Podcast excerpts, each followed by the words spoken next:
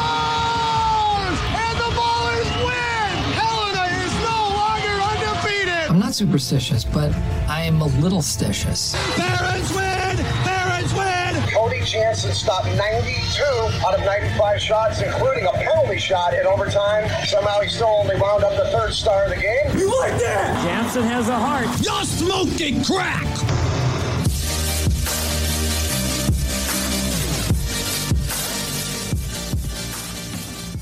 Let's get it going. No time to waste today. Oh, has it been busy or what in the hockey world? Did I miss something?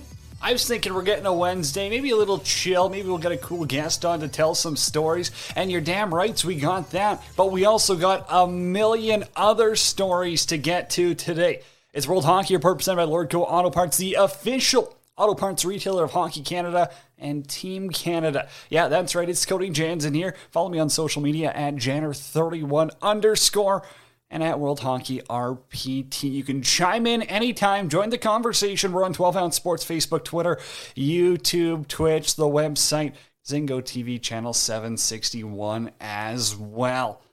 Vaccinations, that's a hot topic today. You know, we're going to dive into that. We got, uh, you know, a couple of comments from Ken Holland earlier. That's locked and loaded to go in the vault whenever we're ready to roll with that. Plus, a couple of guys maybe come to camp unvaccinated. Jack Eichel, is he going to pass his physical even? We got more Evander Kane issues.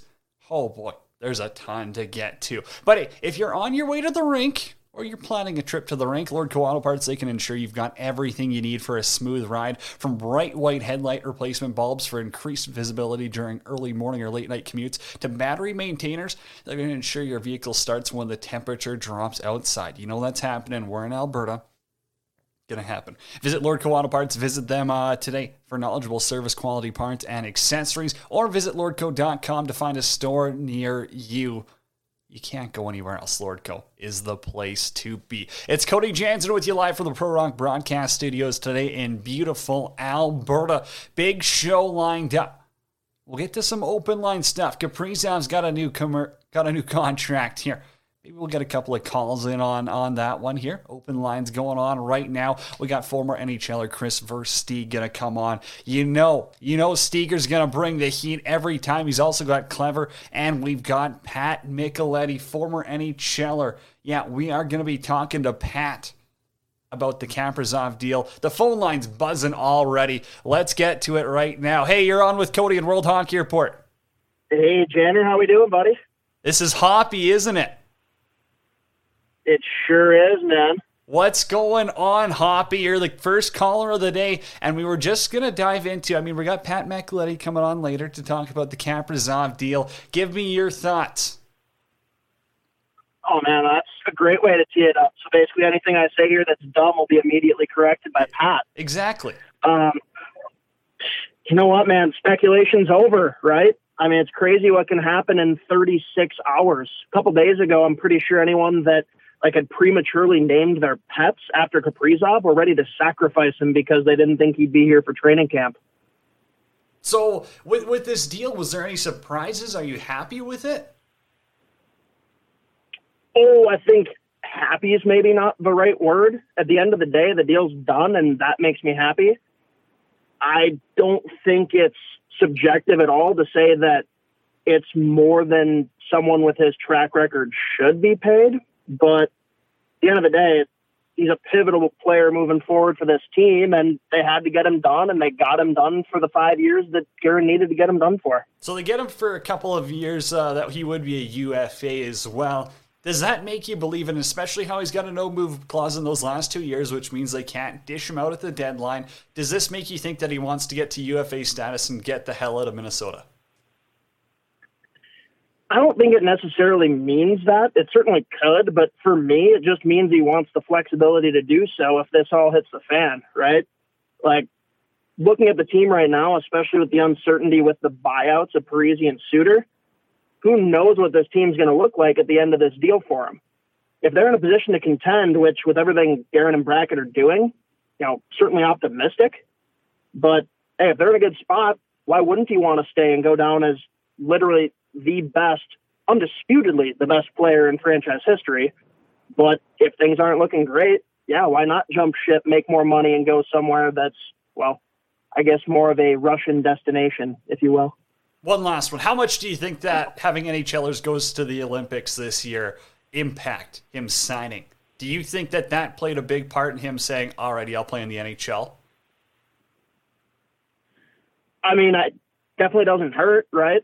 Because I could definitely see that being a reason that he would have hung out for one more year to be able to play for the Olympic team and then jump back next year. But I guess that's a good question. I really don't know how much that might have been a factor. Hoppy, you're the man. Give everyone your Twitter handle. For sure. You can find me at State of Hoppy, and you can listen to our show at the Sota Pod. Appreciate you calling in today, man. Take care. Of course. Hey. Right there. Go give him a shout out. It's SodaPod. Isha's there as well. Hoppy's awesome. Hey, good. It's the open line. If you want to call in, we'll give out the number. It's 825 439 9119. That's 825 439 9119. We'll get to some calls if you want as well, but there's so much to get to. And I got to give my thoughts on the Oilers here. This could could this get me in trouble? Yes. Yes, it, it fully could. But I have to say it and especially after the Alex Stalock news broke today, I got a lot of thoughts. Here's Ken Holland earlier, though. We'll let him explain it from the media availability what's happening with the Oilers' third tendy. Uh, Alex Stalock, um, he, you know, he had um, COVID before the 56 game season, I think last year in January, and obviously missed part. And then he was cleared. Um, he came, obviously, was with us all year on the taxi squad. At the end of the year, um, we did a physical. Then he went home. He wanted to have uh, um, additional tests, and through these additional tests, he he found out that um, he maybe has some kind of a heart condition. He's seen a couple of cardiologists. He's looking to uh, get um, additional opinions. I would say to you right now that based upon where we're at today, um, I don't anticipate that he'll play hockey this year. But if he does get um, further opinions, um, it might change his decision. I talked to his agent yesterday, Ben Hankinson. I've talked to Alex a couple of times in the last week. I know he was ready to, he called me about two weeks ago. He was all excited about coming to camp and um, pushing for a job. And then uh, over the last two weeks, um, has got some um, opinions different than the, the, opinions that he had previously. So he's he's um, looking for additional information before he um, decides to play. And here's what pisses me off about that. And I got one more if I want to talk about this, the Oilers do have one unvaccinated player. I guess I'll, I'll roll this clip now and then I'll get to my point. Um, as we speak today, when the season starts, I would anticipate that we'll have one player that's unvaccinated. Um, I've talked to him a few times. Um, not sure where he's at. I got to talk to him here in the next day or so. You got to talk to him in the next day or so? What's happened the whole off season? How has this not been addressed? How is this dragging on out until day one of main camp? The preparation's a failure here. And then when you want to add on top that Duncan Keith, who reportedly got a J&J shot in the States, one shot, that's what it was supposed to be, not approved or not recognized in Canada, whatever. So he's going to get a second shot and he's going to quarantine. But at training camp, they can have an unvaccinated player? Help me if I'm seeing something wrong and join the conversation, of course. I don't care if you're watching Facebook, Twitter, YouTube, wherever. Give me your thoughts on this because maybe I'm the crazy one here. Maybe I'm way off. But how does this make any sense that you can have a fully unvaccinated player at camp, but someone who's got one shot, maybe even his second shot, has to quarantine? I'm not a doctor, but that just sounds stupid.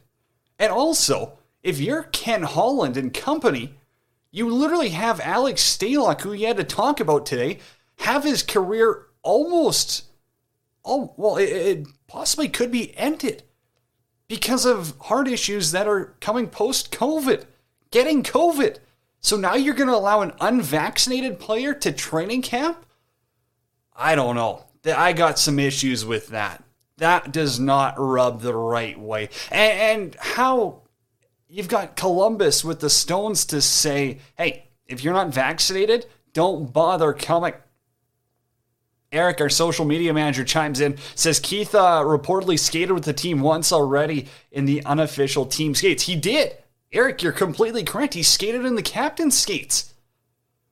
And so now he's got a quarantine because he's got a second shot, or NHL protocols dictate that? Oh my goodness. And also, I mean, this isn't gonna, there's, you know, the unvaccinated player gonna miss about 30 so games. Can't travel to the States. That's NHL protocol. Is it worth it? You got Tyler Bertuzzi in Detroit. He's not vaccinated yet. He's only going to miss uh, uh, uh, like half those, but it's still going to cost them $400,000, $500,000 for the season. So for the Oilers, if this isn't a top six player, I think you got to say, hey, pack your bags and get your ass out of town or get vaccinated. Why would we go through this? And, and, and I'm not here to speculate on who it is exactly, but everyone's seen the tweets coming from Josh Archibald. No matter what side of the spectrum, sure, you may not be fully comfortable with it, but again, you've got a job to do, and the NHL's private business. They can mandate whatever they want, and you have to follow through. So for the Oilers to risk having a third or fourth line player miss 30 to 40 games?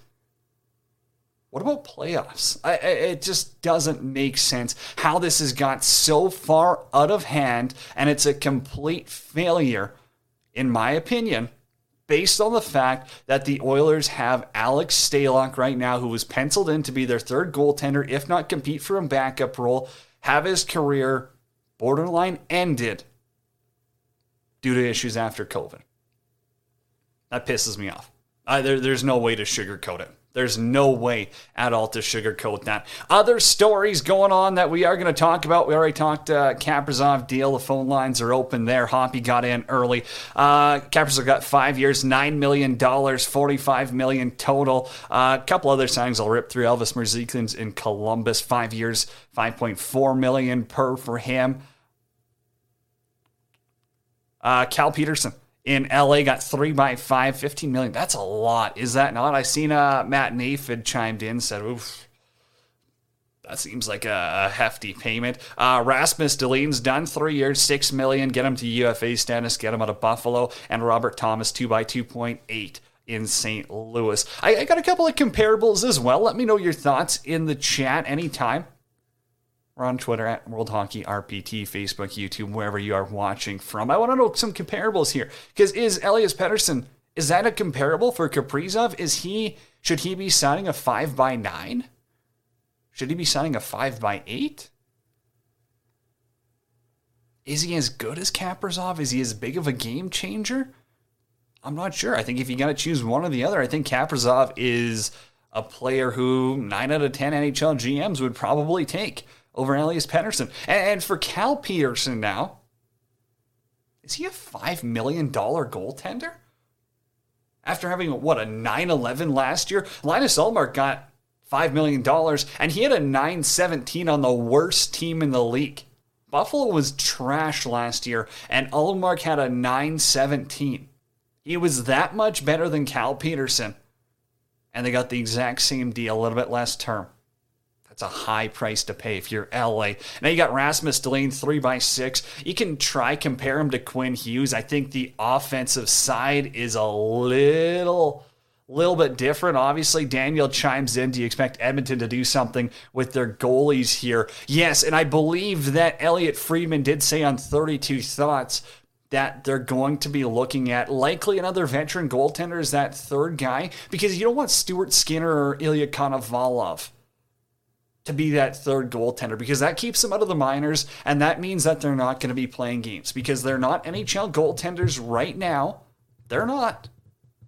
And so, what's the point of having them be practice guys? Skinner's got to get a full season down in the minors, and Konovalov, I think there's still an adjustment in his game that needs to happen. Just watching him in that rookie game, he wasn't bad against the Flames. He only allowed two. They had two empty netters that they allowed. He's not bad. He's going to get preseason time against some real teams, you'd have to assume, but he's definitely not ready for the NHL.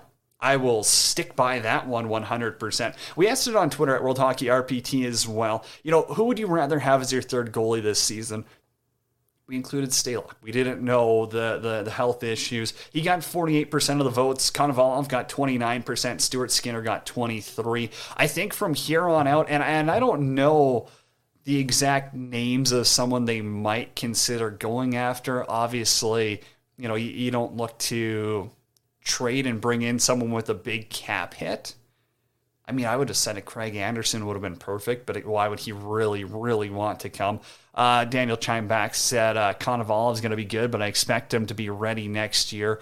I think that's a lot more of a fair assessment, Daniel. I really do. I think that it's going to take some time, but I also like the competition factor now. And not to say Olivier Rodrigues doesn't have a single chance or a sniff at the NHL, but he's nowhere near, nowhere near where he needs to be, especially on a Stuart Skinner you know, or Konovalov. Those are two pretty, pretty elite guys. We got to head off to a commercial break, though.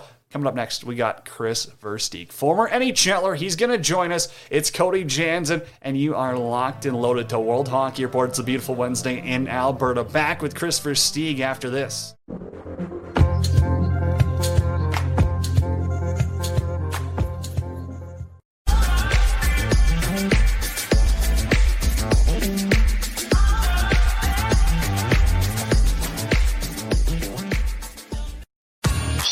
Travel Tours is the official tour supplier for the Spengler Cup Ice Hockey Tournament in Switzerland. Nestled amongst the stunning Swiss Alps is the exclusive resort of Davos. This December, teams from all around the world will compete in the world's oldest invitational hockey tournament, the Spengler Cup. Sport Travel Tours packages include incredible hotels, amazing tickets, and a New Year's Eve party in the mountains to remember. Check out sporttraveltours.com today. Week two of football's in the books. Now it's time to get ready for week number three with DraftKings Sportsbook, an official sports betting partner of the NFL. To kick off another action packed week, DraftKings is giving new customers $150 instantly when they bet a dollar on any football game. Listen up because you don't want to miss this. Head to the DraftKings Sportsbook app now and place a $1 bet on any week three game to receive $150 in free bets instantly. If not, they got daily fantasy contests, and they'll give it all new customers a free shot at a million dollars in total prizes with their first deposit. Download the DraftKings Sportsbook app now and use promo code THPN to receive $150 in free bets when you place $1 bet on any football game. That's promo code THPN this week at the DraftKings Sportsbook, an official sports betting partner of the NFL. Must be 21 years or older in New Jersey, Indiana, or Pennsylvania only. New customers only. Minimum $5 deposit and $1 wager required, one per customer. Restrictions apply. See DraftKings.com slash sportsbook for details. Gambling problem? Call 1-800-GAMBLER or in Indiana, 1-800-9-WITH-IT.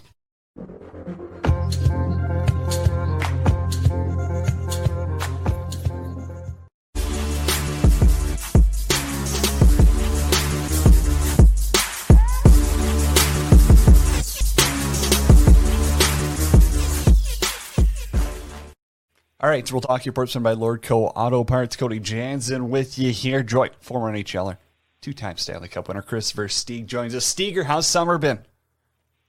It's been good. It's uh, I got my kids hockey going now, and my company, and a lot of things. So it's been it's been a busy summer, but it's been great, especially just to see kids back playing again where they should be on the ice, being around each other. It's been uh, it's been an amazing uh, few weeks seeing all that. So all in all, summer's been great maybe even a little busier than when you were playing, eh? No, okay, uh, so uh, yeah. hockey wise, hockey wise, I gotta ask you. I'm up by Edmonton here. I'm dealing with Oilers fans every day. You could be the most popular guy in hockey media in Edmonton, based on the way you talk about the refs. Hey, do you ever think the NHL is going to change how they ref their stars? If they want to go to the next level, if they want to take their business to the next level, and if they want to promote their superstars, which they should be already at the next level, then they have to change. they can't keep this way of allowing superstars to take punishment. Their careers getting ended early, whether it be through concussions or, or issues. Obviously, there it's a lot better today than it was when I started. Way better, not even close. It still has got some room to go to go. But when I say protect the superstars, it's because before every game I played in and every hockey player, uh, if you're playing against a superstar, the first thing you talk about in the room is going after them, getting in their way, bumping them, getting them off their game. And then after that, it comes down to just playing your game. You're, you're not focused on the fourth line or third line. You're focused on those stars. They take more abuse than anyone. And the NHL needs to do this sooner than later. These superstars, I've been saying it forever, we're only seeing 70%, 70, and uh, 80 would be at the high end of what they actually can do. We need to let them go to another level, which would bring our game to another level. It would bring out their personalities more because they know that they could play their game actually without being hampered all the time. So I think there's a long way to go. It's still a long way to go. It's better than what it was, but it's what the league needs if they ever want to take that next step. Well, if we're at 70%, then I'm afraid Connor McDavid might have a 200 point season and really flip the league on its head again. Hey, uh, you know, that's enough of the media side, though. I want to dive into you a little bit. What, what was it like growing up in North Lethbridge with Mitch? Were you guys just running around being rascals the whole time, or what, what happened? You guys just started dominating hockey and you're like, hey, I think I got a career in this? Yeah, I'll tell you what, when everyone asks where'd you grow up, it's North Lethbridge.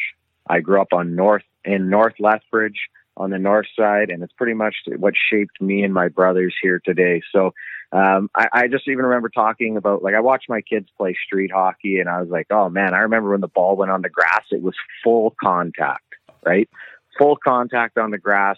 There was me and the neighbor, Kellen. His name was this kid was a tough kid, but anyways, it was full on brawls on the grass every day. Our parents coming out, kids crying, fighting on the lawn because someone got rocked too hard. It was just, it was crazy how different it is. Um, but it's, it's what shaped me today. Growing up in that part of town, I have so many great friends that are still back on the north side, and uh, yeah, I, I loved it. I had an incredible childhood. Okay, so you know, once you go through juniors, you're kind of going, "Hey, yeah, I'm pretty damn good at this." You take a quick little rip in the American League, go over a point per game, not a big deal. But what was your welcome to the NHL moment, Kris? Like, like when were you kind of you're, you're sitting there, you're on the ice maybe, and you're going, "Holy shit, I'm in the NHL." Yeah, holy shit was the words exactly. It might have even. Uh, I don't know if I can use an f bomb. Oh yeah, you can. Yeah, this this is a free platform. It, yeah, well, yeah, it was holy fuck. I am lined up next to Jarome Iginla. I, there's still a picture.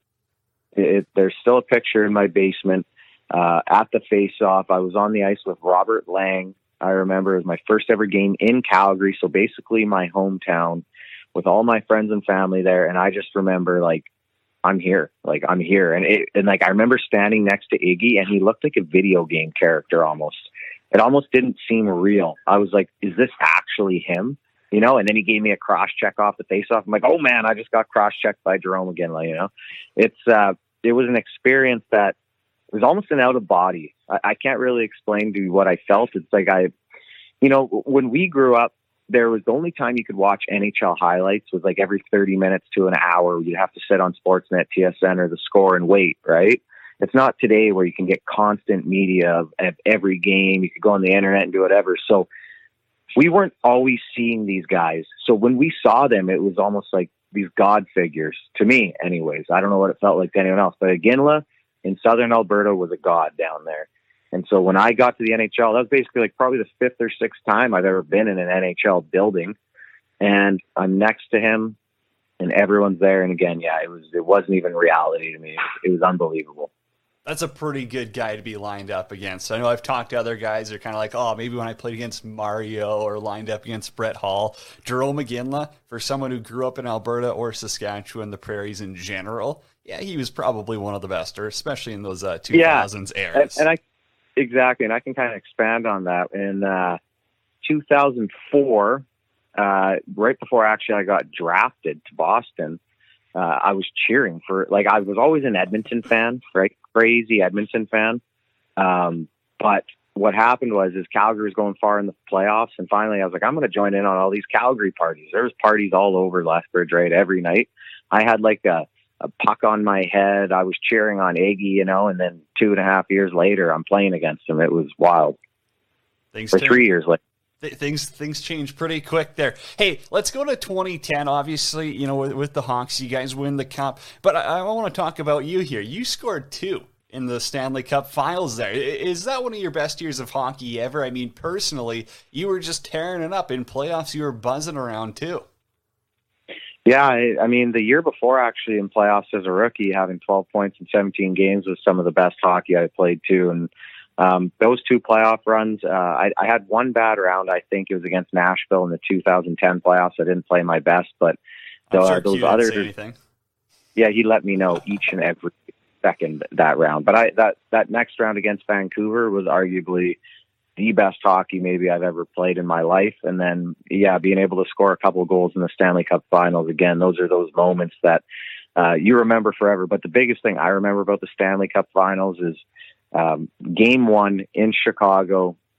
I always was the DJ, and I put the list together for on the ice, and we came out to Eminem. Um, what, what's the Eminem song? Uh, Walk Together, or when it's like uh, I can't think right now.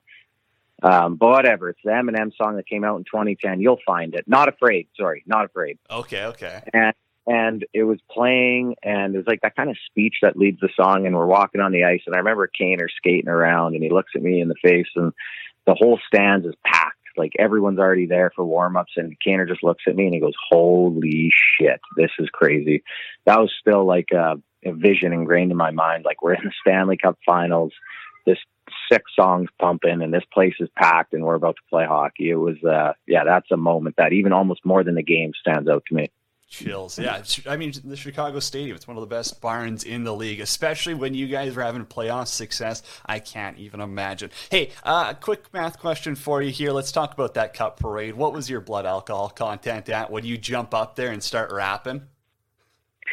Yeah, let's just say I was uh, hurting a little bit, and I, rem- I, I I remember doing it at the time. I was like, "Wow, this is like I'm rapping in front of literally three million people." And then after that, I remember I went for a nap, and I woke up, and all my buddies are like, "What did you just do?" You know, and they're they're like, "It's on." Uh, I, I was on, I think it was Twitter or something. It was on everywhere at that time. And that, they're like, "Do you even remember?" I was like, "Yeah, oh, I remember. Was it a great decision? I don't know, but it ended up looking at pretty funny in the end." Oh, that's great. That's awesome. Hey, let's dive into that bag now. I, I got to get a celebration story. Come on. I know you're rolling with Vince and those guys. What was it like after you win the first one? yeah, that that first Stanley Cup was wild. And I remember we went to this rooftop party. Um, I can't remember which which bar it was, but we're all just sitting there as a team having drinks, and obviously Vince was there with us. And um, I knew Vince's wife a little bit because she's actually from uh, the Prairies. Uh, her family's from Vulcan, and I knew some mutual friends. So that's how I actually got to know Vince was through some mutual friends through his wife, and he ended up coming to the party that night. And this, the cup that or the hat that I wore when we won the Stanley Cup. So the one on the ice, I wore it for like two straight days. Uh, I actually gave it to Vince. So there's actually a picture out there somewhere. I still have it. Vince wearing the hat that I gave him that I wore on the ice. I wonder if he still has it today. I haven't talked to them. My wife still talks to his a couple times a year, but uh, I'd be actually interested to see if he still has it today. Not bad, not bad. Okay, I mean, I, I brought up Q in a joking way already, and we got to get one of those stories because the one that sticks out, I don't remember where I heard it, but it's the through the legs one where you tried it and he was not having any of it. And then, correct me if I'm wrong, but I think it might have been with your time in Chicago or someone else, but you did score a through the legs goal, didn't you? Yeah, I think I scored three in the oh, NHL. I scored okay. Florida, Carolina, and Chicago. So, yeah, I remember this is 2007, remember? So it's still a little bit of the old guard.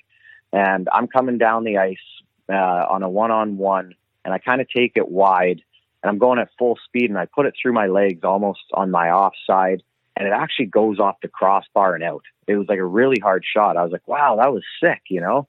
And I kind of remember thinking, I'm like, I'm going to get on TSN if that goes in. Like, like I was like, again, a rookie thinking like that, that's a big thing. And, uh, I kind of hear he's on the bench. He's like, did he just do that? Did he just do that? And so I was like, I come back to the I back bench. He's like, Steger, what the fuck? Junior shit, junior shit. And I'm like, what are you talking about? He's like, don't you ever try that again? And I'm like, okay. So the period ends. He brings me into the hallway and he starts screaming at me about being junior shit again. We end up, this is against the Avalanche. Avalanche. That was period one. So the game ends. I think it's over. We get to the rink the next day for practice. He goes again. He shows the video, me shooting through the legs, hits the crossbar out. All the guys start laughing, right? Again, he's like, Steger, no, that's junior shit. Now he's like, I don't want to see anyone do that. Steger. And he's yelling at me again, calling it junior shit. And then all of a sudden, practice starts, and the first drill I remember we're doing like this like line shooting, and Kane and Byfuglien are shooting the puck through their legs just to prove a point that they can and I can't. So it was uh, those are fun days, but it was uh, man, he yelled at me for probably 24 hours straight. Now, now, who gave a better speech, Q or Krys Barch? Yeah, Krys Barch actually gave a good one too. He just went around the whole room and ripped everybody. That was, uh, I think it was on Missing Curfew. Me and Uppy were telling it. We were in a bit of a losing streak. We ended up winning the, the division that year and losing in double seven or double overtime game seven against uh, New Jersey. We went to the Cup Finals, but it was probably I don't know three quarters of the way through the season. We were struggling, lost a few games in a row, and Barch came around to each guy on the room and just ripped them like ripped them. And then he came to me, I still remember, and he drew like he took the marker and he went to the boards and he drew about 10 feet inside the blue line and 10 feet, uh, and the whole neutral zone and 10 feet inside the other blue line. And then he like scrubbles it all and He goes, Steger, are you, are you a top five player on your Stanley Cup team? And I'm like, no. And he goes, well, then stop making fucking plays in this area stop making plays in this area. And he's screaming, you know. But I remember he went around to each guy in the room except Jovanovski and ripped them a new one. It was, uh, it was comical. But after that, we actually went on a heater, and I, I again we we won the division, and uh, I had a pretty. I mean, we lost first round, but it was a great playoff series. That's hilarious. Hey, I, I've got to ask because I, I got to hear your side of the story or your story. You can probably tell it. Okay, you got to walk me through. You're in Toronto and some guy goes and he, he, spits on your car or he you know he scrapes your car. What happens there with this whole vandalism story? You got to tell it. Well it, it starts off with uh, i'm struggling in toronto the first 10 games. I might have had like one assist. Oh no i had one goal and one assist in my first 10 10 or 11 games and like struggling. And they thought they got doug Gilmour and they got doug glatt basically. So um, I remember I lived in this uh, high rise, so it's like underground parking. And I come there the one day and people wrote in the dust, you suck, you know, fuck you, all this. And I'm like, oh man, this is Toronto. You know, I come the next day and I had a matte black wrap. So on a Audi R8. And so it, it luckily it wasn't paint, but they were carved into the matte part with the key saying you suck. And then they spit on my windshield and they like carved in or they wrote in the paint or the the dust and everything. So they were like carved all over it. And it was like, fuck you, you suck, and all this. So, anyways, I get to the rink that day. I'm like, someone's spitting on my car in my parking garage, you know? And uh, Dion Phaneuf, everyone thinks it's hilarious. I'm like, yeah, it's kind of funny, but like, good thing I have a wrap on there and not my paint, right? Um, so, anyways, the media happens. I'm getting interviewed that day. They're probably asking me how brutal I was so far to start the season. And Dion comes in and Dion's like, Steger, how's your car? How's the spit on your car? So all the media all of a sudden turns around. They're like, what's going on? And Dion's like, yeah, his car got spit on and keyed this morning, you know?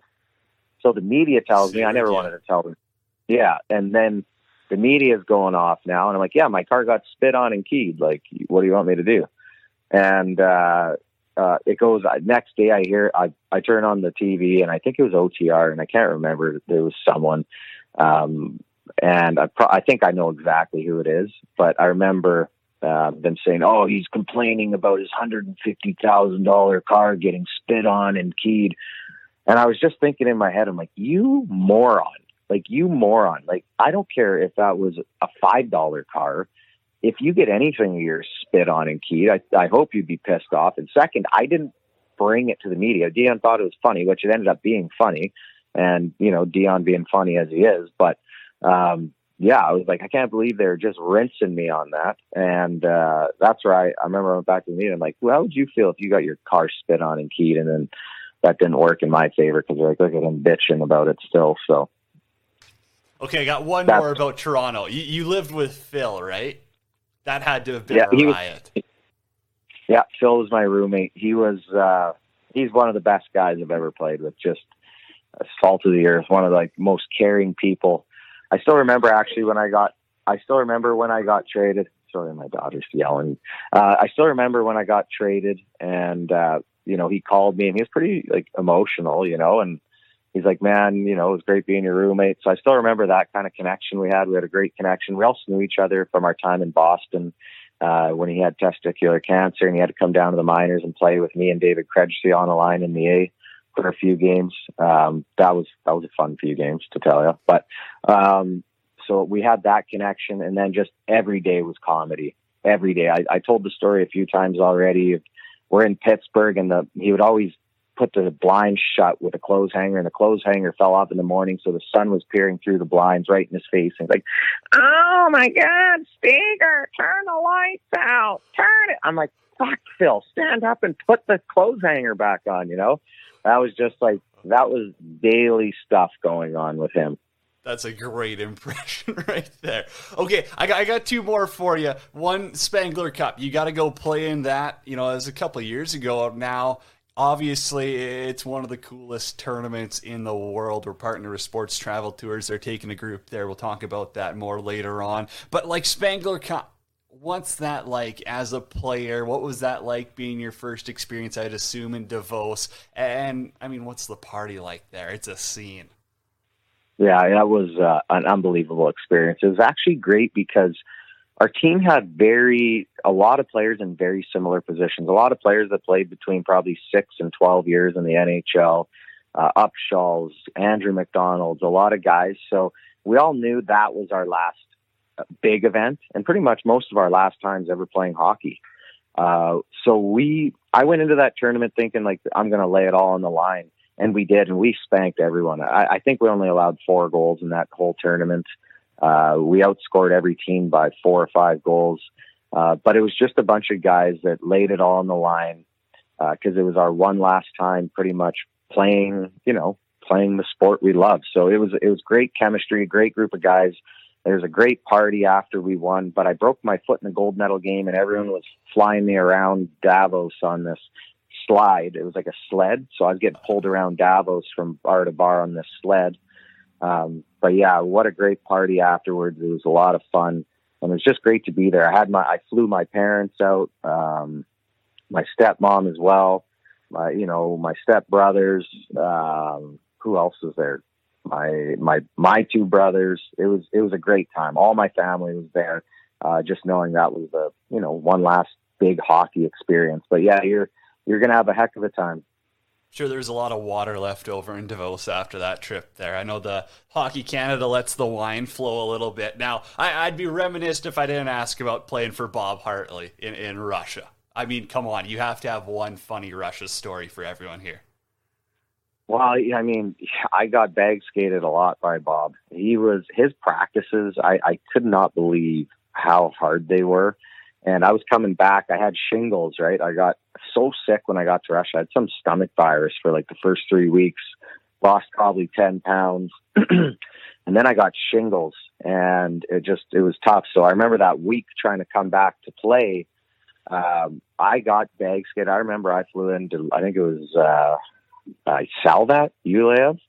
Uh, it's like a couple hour flight from Moscow. Get off the plane, right to the right to the rink, hour and a half bag skate down and back, probably the hardest bag skate of my life. I remember I was crawling off the ice uh, in, in Salavat, Russia. So that was uh, one story of Bob, uh, you know, asserting his dominance on me. That's when you're like, yeah, I think I'm just going to go to Vecqua and uh, enjoy Sweden for a little bit here. Hey, Steve, yeah, we, no, we got to talk about Klevr. I, I, know I've kept you for a while. We got to talk about Klevr. What you're up to. This is awesome. Hey, I know everyone loves you on Sportsnet as well, but you got something else cool. So let's talk about this business venture here and what you're doing with that. Yeah, so I still plan to do Sportsnet, you know, radio and once a week on TV, but Klevr's pretty much my heart and soul right now. It's something when I was done hockey, I didn't know what I was going to do. So a lot of parents, especially in the age of 10 to 15, wanted to send me clips of their kids that I could annotate and edit them and send back to them just to teach them things, right? So basically, I got together with a partner of mine, uh, one business partner, coach of the Kelowna Rockets, and my one brother, and we started to uh, envision what we wanted Klevr to be because there was no tech out there that allowed us to do exactly what we wanted to do. And so we designed uh, this camera function that allows us to catch the quality moments. And we also have uh, a super simple edit studio and the, uh, the easeability of sharing. So that's when you look at Klevr, you see clip, edit, share. It's just a flow function that allows a parent or a coach to do something simply and easily uh, very efficiently. So it's an exciting venture. We're going to be launching, hopefully, we're shooting for the end of October to get it to the public. We currently have uh, 280 beta users because we've kept the pool small just to gather data on different types of users, how they use it, where they use it, when they use it, and also between the coaches, parents, and athletes, the differences that they the way they'll use the app. So um, if you do want to you know, ever reach out about the beta users over the next month and a half before we launch, just have anyone reach out to my email. You can put it in a link, Chris underscore V at KLEVR dot AI. But this is, this is something where, uh, I really wanted to give back, especially to the youth sport community. This isn't just for hockey. Uh, we're going to market through hockey, but this is for every sport. We have rodeo on our app already. We have soccer, baseball, hockey, uh, rugby. We have numerous training uh, types of uh, training um, activities. So it's it's uh, it's a youth sport app for everyone, and we actually already have uh, a couple pro. Um, you know, pro goalie coaches using this as well, just because the ease of use factor about our app. So it's been crazy. We shot for a youth sport market, but we've seen to be a lot of people in the pro market are using it for individual skill basis analysis as well. So I know this is a lot to take in that I just said, but it's uh, I'm so passionate about it, and I'm so excited for everyone to see it soon. You know, you're an Alberta kid when you put rodeo second to hockey. That uh, that sticks out, Steger. Yeah. Hey, man, I appreciate it. Anything else you, you want to plug? You got to plug here while I got you. I know, obviously, Klevr's going to be coming out. You said hopefully soon. Anything else you got in the works? No, that's pretty much it. I just uh, we're just every day uh, on Klevr, focusing on the tech, and then we're going to be going into a seed round raise for our for our company uh, at the end of October, and that's where we're really going to try to take Klevr to the next level.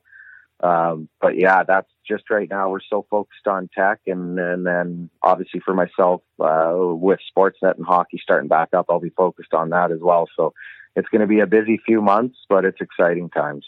Unreal. Well, hey Kris, we'll, we'll connect down the road. Thank you so much for your time. I appreciate it. Amazing. Yeah, amazing. Thank you for uh, the call. Sports Travel Tours is the official tour supplier for the Spengler Cup Ice Hockey Tournament in Switzerland. Nestled amongst the stunning Swiss Alps is the exclusive resort of Davos. This December, teams from all around the world will compete in the world's oldest invitational hockey tournament, the Spengler Cup. Sport Travel Tours packages include incredible hotels, amazing tickets, and a New Year's Eve party in the mountains to remember. Check out sportstraveltours.com today go back, back, back, back, back, back, back, back.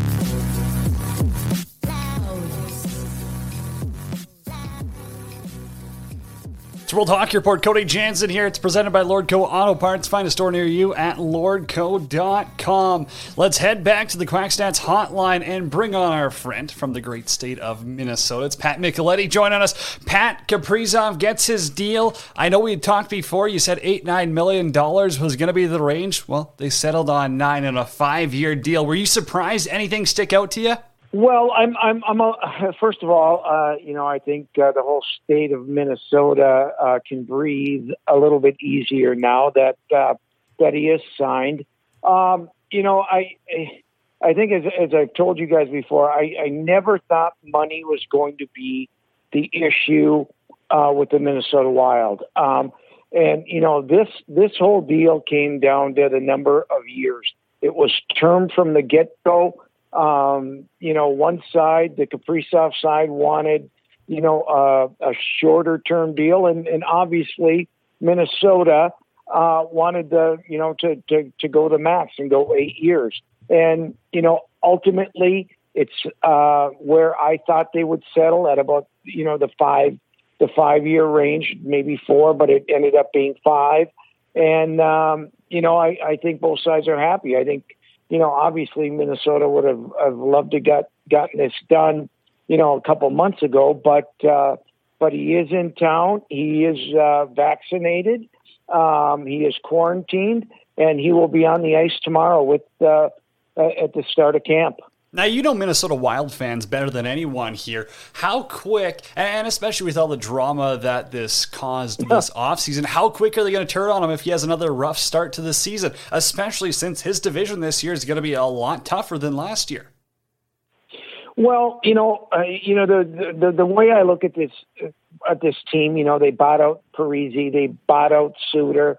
Um, you know, they're they're they they need to get they they still needed to get younger, and hence probably the buyouts. Um, it, it wouldn't shock me if this team uh, took a step back uh, from what they did a year ago, and, and I say that more in in still of that transitional phase. You know, they've got uh, uh, Marco Rossi, who's healthy and in camp. They have Matt Boldy, uh, their previous number one in camp um, and and those guys are gonna are are gonna really push for spots, and they're going to be a better team a year from now. Um, because those guys are going to get the experience that they need.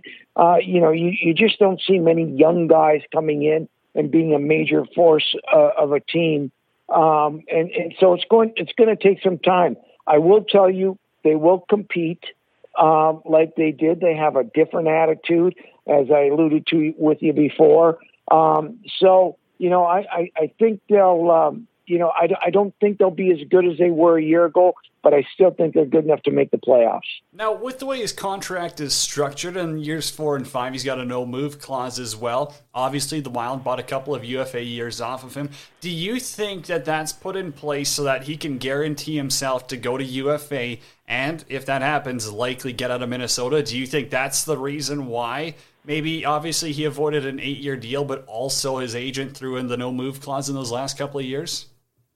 Well, there's a there's a little give and take. The you know the agent wanted a bonus, and uh, in, in lieu of not giving him a bonus, uh, only one player in uh, Minnesota Wild history under Bill Guerin has gotten a bonus when he signed, and that was um, Jared Spurgeon uh, when he signed his deal a year ago. He got uh, 15% of his total contract, which was about eight million in, in bonus money.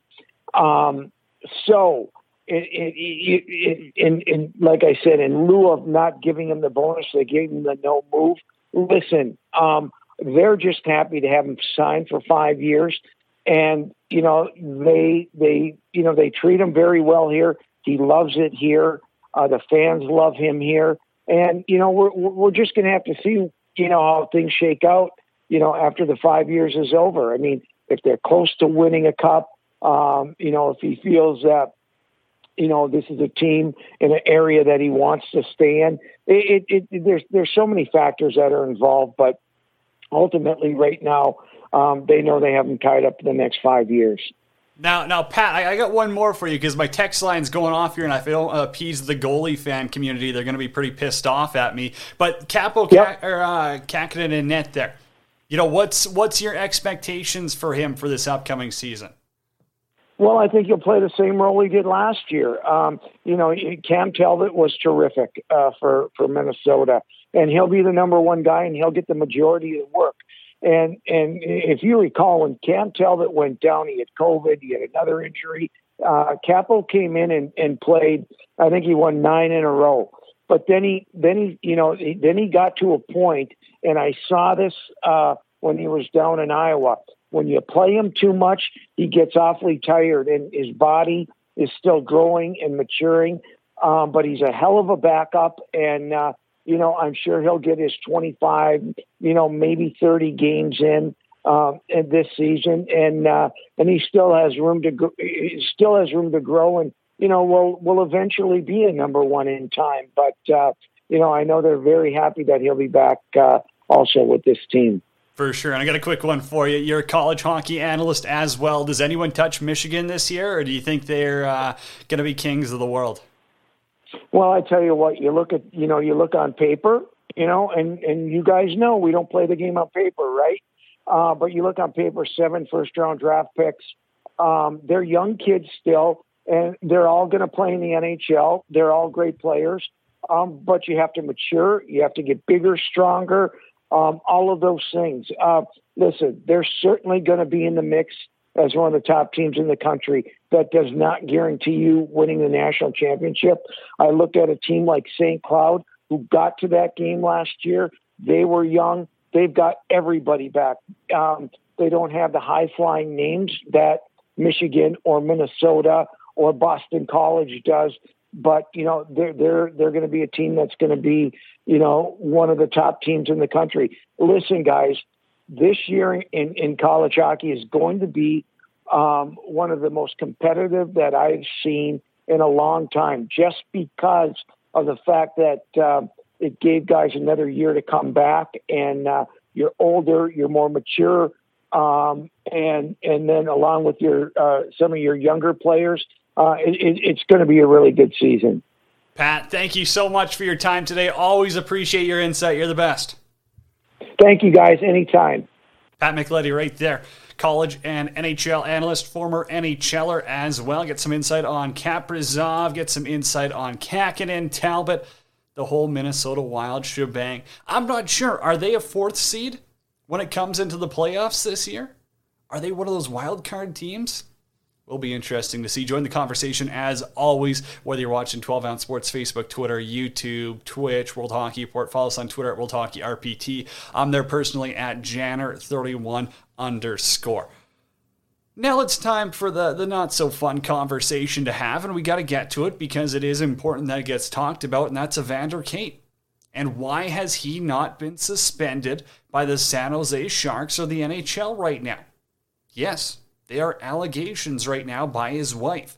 And I'm a big believer in, you know, trust the victim.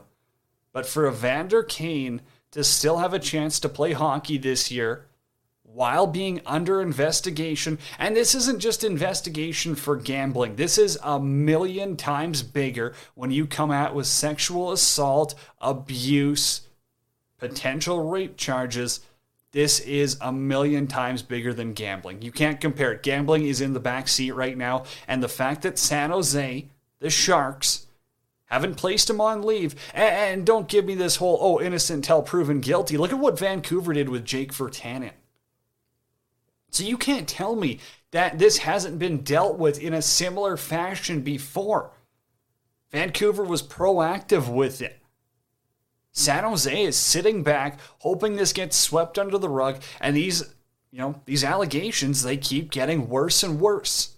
So for the hockey community to stay silent on this, for as many major media members to stay silent on this and not pressure San Jose a little bit here, I don't know. I got issues. Let me know though. Join the conversation anytime. Hit us up we don't really have time to open up the phone lines here. But hey, everyone knows Kris Versteeg. That was an awesome interview. Really appreciate him taking the time. Go check out Klevr once it is out. I'm on it early. I don't know if I'm supposed to say that actually, but I got on Versteeg. Steger hooked me up here. I got on it. It's incredible. I'm telling you, this app is going to change the way. It's. I'm not a TikTok guy or anything. It's kind of like that kind of like an Instagram. But you know, it's it's the place to be. If you're a coach, if you're doing training, if you're a media member, this thing is going to take over. There's already some awesome content being posted, and once it's released to the public, it's going to blow up. So Kris and Mitch Versteeg, I mean, million dollar idea, right? Uh, millions, millions. I don't want to shoot them shy. It's a uh, huge, huge, huge. And he he was brought to you by Sports Travel Tours. Everyone knows my favorite hockey tournament of the year is the Spengler Cup. Starts on Boxing Day, just like the World Juniors, but it's got a little bit of a different flair to it. And the great people at Sports Travel Tours want you to experience it as well. Different packages available, and you can check them all out at sportstraveltours.com. It's Cody Jansen with you live from the Pro Rock Broadcast Studios in beautiful Alberta. World Hockey Report presented by Lordco Auto Parts. I've already given my thoughts on the Oilers, thoughts on how they're they're letting down their team. They are in fact, letting down their team by inviting an unvaccinated player to take part in main camp when they had a roster member miss significant time and possibly have his career ended, likely have his career ended by post COVID symptoms and heart issues. Who takes the fault for this? Let me know. I'd love to know your opinion. Am I overreacting here? Am I the one blowing this out of proportion? Because freedom of choice, you're right. I don't care. I don't want to see anyone's hockey career ended because of a choice you make especially especially when it comes to vaccinations also this one's just coming out here the vancouver canucks announced that uh, players and staff are scheduled to be fully vaccinated against covid by opening night good for them you've seen it i think tampa bay is also one of the teams new jersey isn't 100% they've got one unvaccinated player i believe boston they're 100% I don't know. I mean, this is from Todd Reynolds, who represents Tyler Bertuzzi. He said he's not going to disclose the reason why his client has declined to be vaccinated. If the player wants to address the reasons, that's fine. But we see it as a private medical matter, so it's no one's business.